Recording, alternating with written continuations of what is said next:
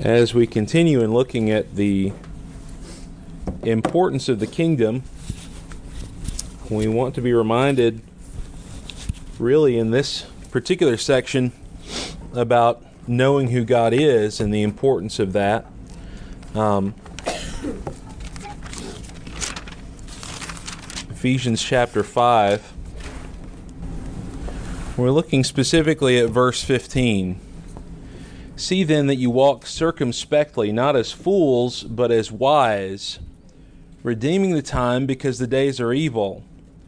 Therefore, do not be unwise, but understand what the will of the Lord is, and do not be drunk with wine, in which is dissipation, but be filled with the Spirit, speaking to one another in psalms and hymns and spiritual songs, singing and making melody in your heart to the Lord, giving thanks always for all things to God the Father in the name of our Lord Jesus Christ, submitting to one another in the fear of God.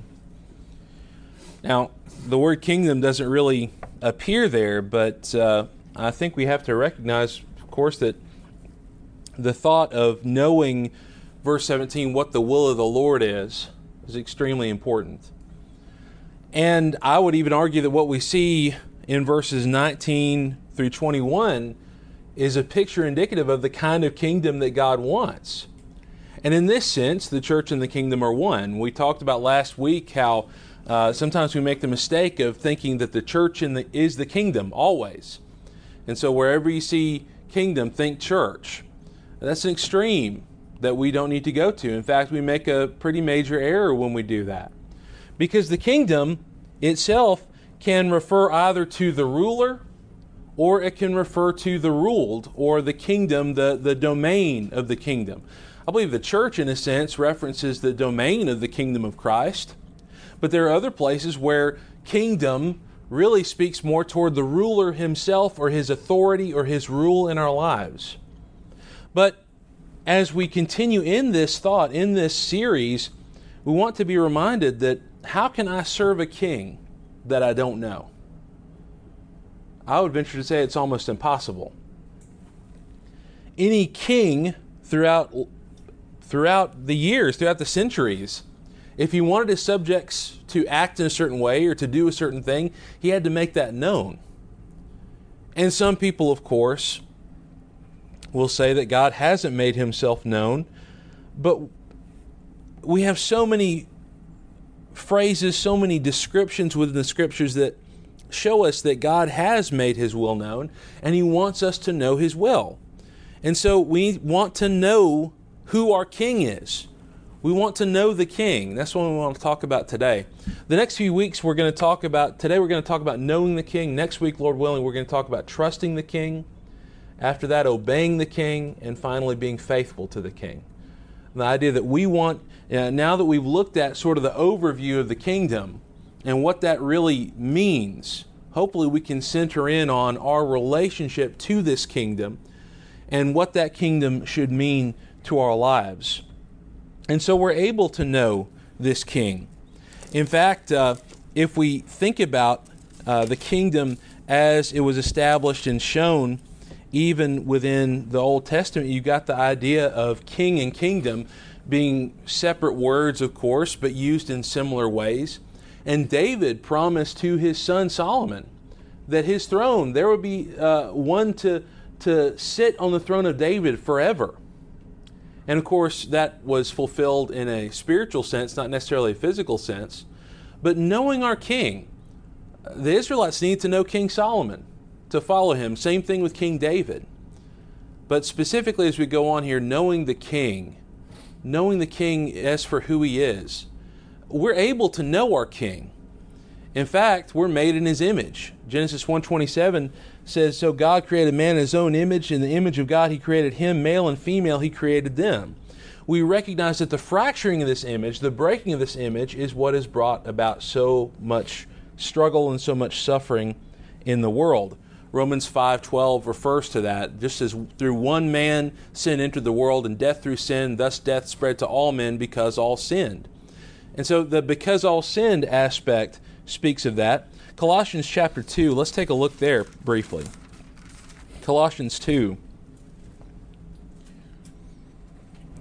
we're trying to look at all these passages from a kingdom perspective to understand that you know our king has given us this lens to look at to consider so in Colossians 2 and verse 18, let no one cheat you of your reward, taking delight in false humility and worship of angels, intruding into those things which he has not seen, vainly puffed up by his fleshly mind, and not holding fast to the head, from whom all the body, nourished and knit together by joints and ligaments, grows with the increase that is from God. Therefore, if you died with Christ from the basic principles of the world, why, as though living in the world, do you subject yourselves to regulations? And he goes on from there. But, you know, if you notice back in chapter 1, the sense that he is the head. You look at chapter 1, verse 18 of that same letter. He is the head of the body, the church, who is the beginning, the firstborn from the dead, that all things he may have the preeminence. So, where do we mess up? We fail to understand what the image is, we fail to understand who the head is. And if we don't hold fast to that head, we've lost something and we begin to be pulled aside into other places. Knowing God means seeking His image so that we can be more like Him. Seeking the King, knowing the King, means knowing our true selves. For this to be done, we need the proper heart. I have to have a heart that is moldable by God. Jeremiah 24 7, then I will give them a heart to know me, that I am the Lord, and they shall be my people, and I will be their God. For they shall t- return to me with their whole heart. You ever look at passages that deal with that idea of wholly or entirely? Uh, it was said about Joshua and Caleb by God that they have wholly followed me. They have followed me with everything. They haven't hold, held anything back. See, we can't hold back from our King. If we want to know our King, we've got to be moldable to Him. We've got to uh, have a heart of openness toward Him. We've got to give up a cold, hard heart. Job 9 and verse 4 God is wise in heart and mighty in strength. Who has hardened himself against him and prospered? And of course, in Mark 6:52, not long after this miracle, it says the disciples didn't understand about the loaves, the miracle of loaves, because their heart was hardened. This is the this is the wall that stands between us and being able to be ruled by our Lord God. And of course, when we look back and we think back to what we looked at last last week, we looked at the total kingdom. Within the scope of that, you have the kingdom of Christ, and then within the scope of that, the eternal kingdom. The fact is, we're going to be ruled by God regardless. You know, the, the Bible says every knee shall bow, every tongue shall confess. The question is, are we going to do that willingly while we can, or are we going to be forced into it, basically, in, in the end? And so, the sense that we can't fight against him, we can't fight against this king. And one other aspect we want to look at is that when we think about knowing our King, it's the same thing really as eternal life. John 17, 3, this is eternal life that they may know you, the only true God, and Jesus Christ, whom you have sent. We tend to think of eternal life as something future, right? We think, tend to think of something as some future reward. We don't have eternal life now, but we'll have it someday. The Bible really presents a picture where the Christian can gain eternal life right now where we need to have this sense of an eternal perspective about life because if we don't have that perspective, it's going to really interfere with the way that we live this life. And so, eternal life is not just a future result of faithfulness. Jesus says, This is eternal life, that they may know you. Now, further, we, we want to look at the fact that God says they're going to all know me. We're going to look at that in just a minute. But the idea that eternal life as a Christian can be had right now. The idea that your eternal life begins right now. We need to have that perspective. And it's hard, it's challenging to think about it that way. But if I want to know my King, I have to understand that this is our reward. This is our ultimate reward, is that eternal life. We have a destiny as Christians. We have a place where we're going. We don't need to think that we're just sort of muddling through this life and just kind of going aimlessly. We have a place we're going. And God provides that. Our King provides that. Let's think about the King himself. What are his attributes? Well, we have to recognize, first of all, he is a person. He's not a force, he's not just a power. The Bible shows God to be a person with emotion, intellect, and will. In what ways? Well, he communicates with humanity as a person. In John 1 18, uh, we have the Word. He has declared him And that really, what we, when we look at that, we consider the worthiness of Jesus to discuss and talk about the nature of the Father. So no one has seen God at any time, John writes. The only begotten Son who is in the bosom of the Father, he has declared him. And so Jesus as a person, he has declared him. In uh, John 14, John 14 and verse 6. Jesus said to him, I am the way, the truth, and the life. No one comes to the Father except through me. If you had known me, you would have known my Father also. And from now on, you know him and have seen him. Philip said to him, Lord, show us the Father, and it is sufficient for us. Jesus said to him, Have I been with you so long, and yet you have not known me, Philip? He who has seen me has seen the Father. So how can you say, Show us the Father? Do you not believe that I am in the Father, and the Father in me? The words that I speak to you, I do not speak on my own authority, but the Father who dwells in me does the works. Believe me that I am in the Father, and the Father in me. Or else believe me for the sake of the works themselves.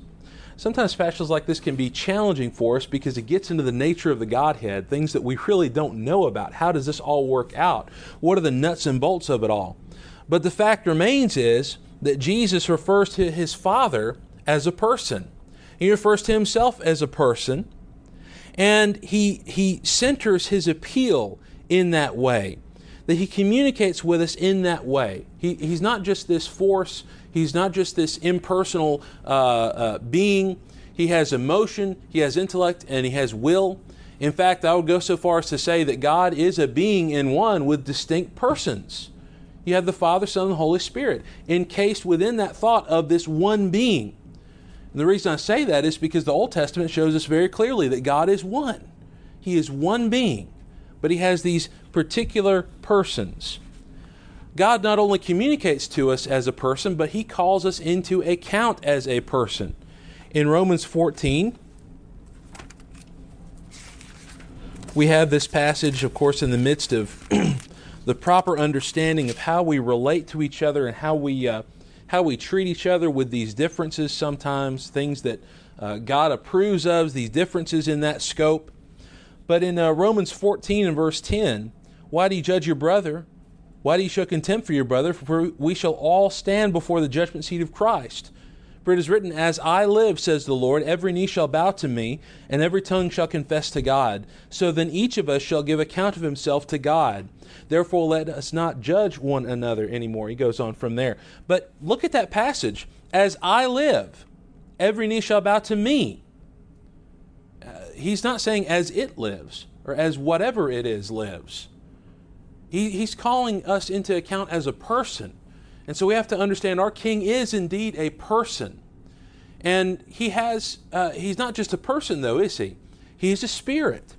In Acts 17, Paul declares the nature of this unknown God on Mars Hill. And in Acts 17, it was in Romans, excuse me. In Acts 17 and verse 16, consider what he's saying here. You know, Paul, uh, actually, we don't really have time to read this whole passage, but uh, consider in verse 22 Paul stood in the midst of the Areopagus and said, Men of Athens, I perceive that in all things you are very religious. For as I was passing through and considering the objects of your worship, I even found an altar with this inscription to the unknown God. Therefore, the one whom you worship without knowing, him I proclaim to you God, who made the world and everything in it, since he is Lord of heaven and earth, does not dwell in temples made with hands nor is he worshipped with men's hands as though he needed anything, since he gives to all life, breath, and all things. And he has made from one blood every nation of men to dwell on all the face of the earth, and has determined their preappointed times and the boundaries of their dwellings, so that they should seek the Lord in the hope that they might grope for him and find him, though he is not far from each one of us. For in him we live and move and have our very being, as also some of your own poets have said, for we are also his offspring. Therefore, since we are the offspring of God, we ought not to think that the divine nature is like gold or silver or stone, something shaped by art and man's devising. Truly, these times of ignorance God overlooked, but now commands all men everywhere to repent because he has appointed a day on which he will judge the world in righteousness by the man whom he has ordained. He has given assurance of this to all by raising him from the dead. It's interesting when we see passages like this, and you, you see not too long after the New Testament was written and given, you have uh, groups like the Gnostics saying, oh, well, Jesus didn't exist physically, he was just a spirit. Or you have other people, of course, even today, Jesus was just a man. But the Bible presents both sides that God is spirit and that he is a person. And I think within this passage you have both of those aspects. But the sense that he doesn't dwell in temples made with hands, he's above and beyond time, he's above and beyond space, he's above and beyond material existence. And in fact, he's not constrained by the things that he has created he doesn't have any sense where the things that he's made put him in any particular place. You think about this God's not powerful in relation to anything. What scale, you know, when you think about the, you know, the different scales of hurricanes, the different scales of tornadoes that the, the, the weathermen will, will say, what scale could we put God in? I think we would all recognize and understand there's no scale we can put him in. He's all wise and he's all powerful. And so he's not just a person, he's a spirit. Further, he has character. He's not just an impersonal being, he's not a far off, distant, uh, bearded man that just you know, doesn't really do anything. God's character is his fullest expression to us about himself, and in fact, uh, the most important aspect is his holiness. Uh, 2 Peter 1.16 is written, Be holy, for I am holy. That's the imploring cry that God is telling us, be like me. Be more like me. James 1:13 says, "Let no one say when he is tempted, I am tempted by God, for God cannot be tempted by evil, nor does he himself tempt anyone." The idea of holiness, of course, we want to think about the idea of separateness, uh, the distinction, the, the special place that he is to hold in our hearts, in our lives. And so the importance of this king, I don't think that we can overstate that at all, and his attributes but think about this as well. Knowing our King involves more than just mental knowledge. It's not just about checking off the box and just saying, "Okay, I know this and this and this. I know he's I know he's a person. I know he's a spirit. I know that he has character." Um, it's really it really comes down to we need to think about what's God's purpose. What's the point? And when we think about knowing this king, we've got to understand what is his what is his goal. We've got to know the goal of this king we have to understand what his purpose is, and his purpose primarily is voluntary submission. Think about this this is a king who created humanity with the ability to choose. If he just wanted a bunch of robots, he could have done it, right? And we understand that. Adam and Eve had the power to be faithful to him or to choose the wrong path. And God gave them that power, God gave them that place. But God, in His infinite power, in His impressive kingship, creates humanity with the ability to choose. This is borne out uh, when Moses in Deuteronomy 30:19 says, "I call heaven and earth as witnesses today against you, that I have set before you life and death, blessing and cursing. Therefore choose life, that both you and your descendants may live." You know, the sense where Moses is saying, "You have the choice. You have the ability to choose. What king in this world would be willing to do that. You know, it's it's it's harder for us to understand, I think, because of the country that we live in. But even think about this, like our government as a whole. How much do we have in terms of the, the ability to choose certain things? Uh, sometimes we got a lot of liberty and freedom in that. Sometimes we don't. But the reality is that we only have one king and that needs to be our focus and our thought is that He is our King uh, primarily because He created us, but also He wants us to choose Him. He wants us to voluntarily follow Him. And so knowing Him assumes the conviction and will to follow Him. I want us to look at John 12, back in book of John, John chapter 12. John 12 and verse 25.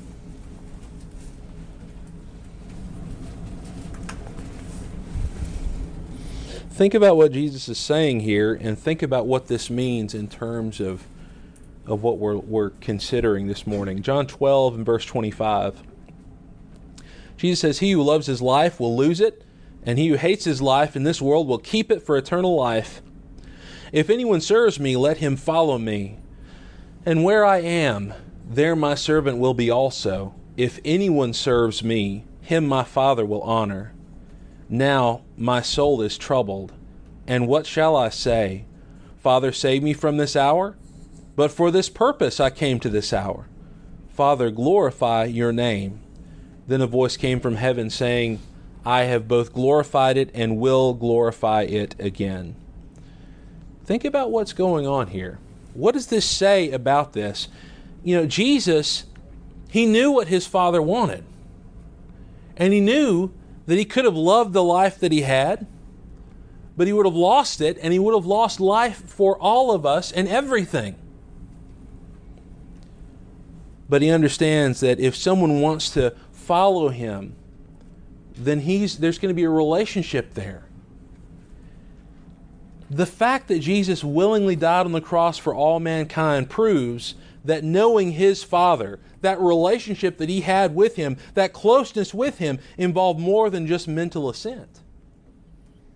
Jesus could have just said, okay, yeah, God, we're together, we're allied in this, but then not done what he wanted him to do, right? They have that mental assent. That's what a lot of people will say that's what faith is, of course, but there's much more to it than that. Jeremiah 31 and verse 34 specifically says, No longer shall each one teach his neighbor and each his brother, saying, Know the Lord, for they shall all know me. From the least of them to the greatest declares the Lord, for I will forgive their iniquity and I will remember their sin no more. This is the kingdom of Christ, where we know God. And if we don't know Him, we're not a part of the kingdom.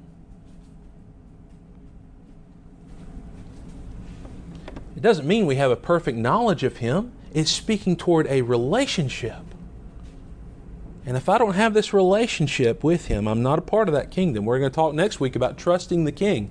Part of trusting the King is trusting His salvation and the way that He set things up, trusting, trusting uh, what He tells us. If we don't trust that, there's a problem. There's a problem.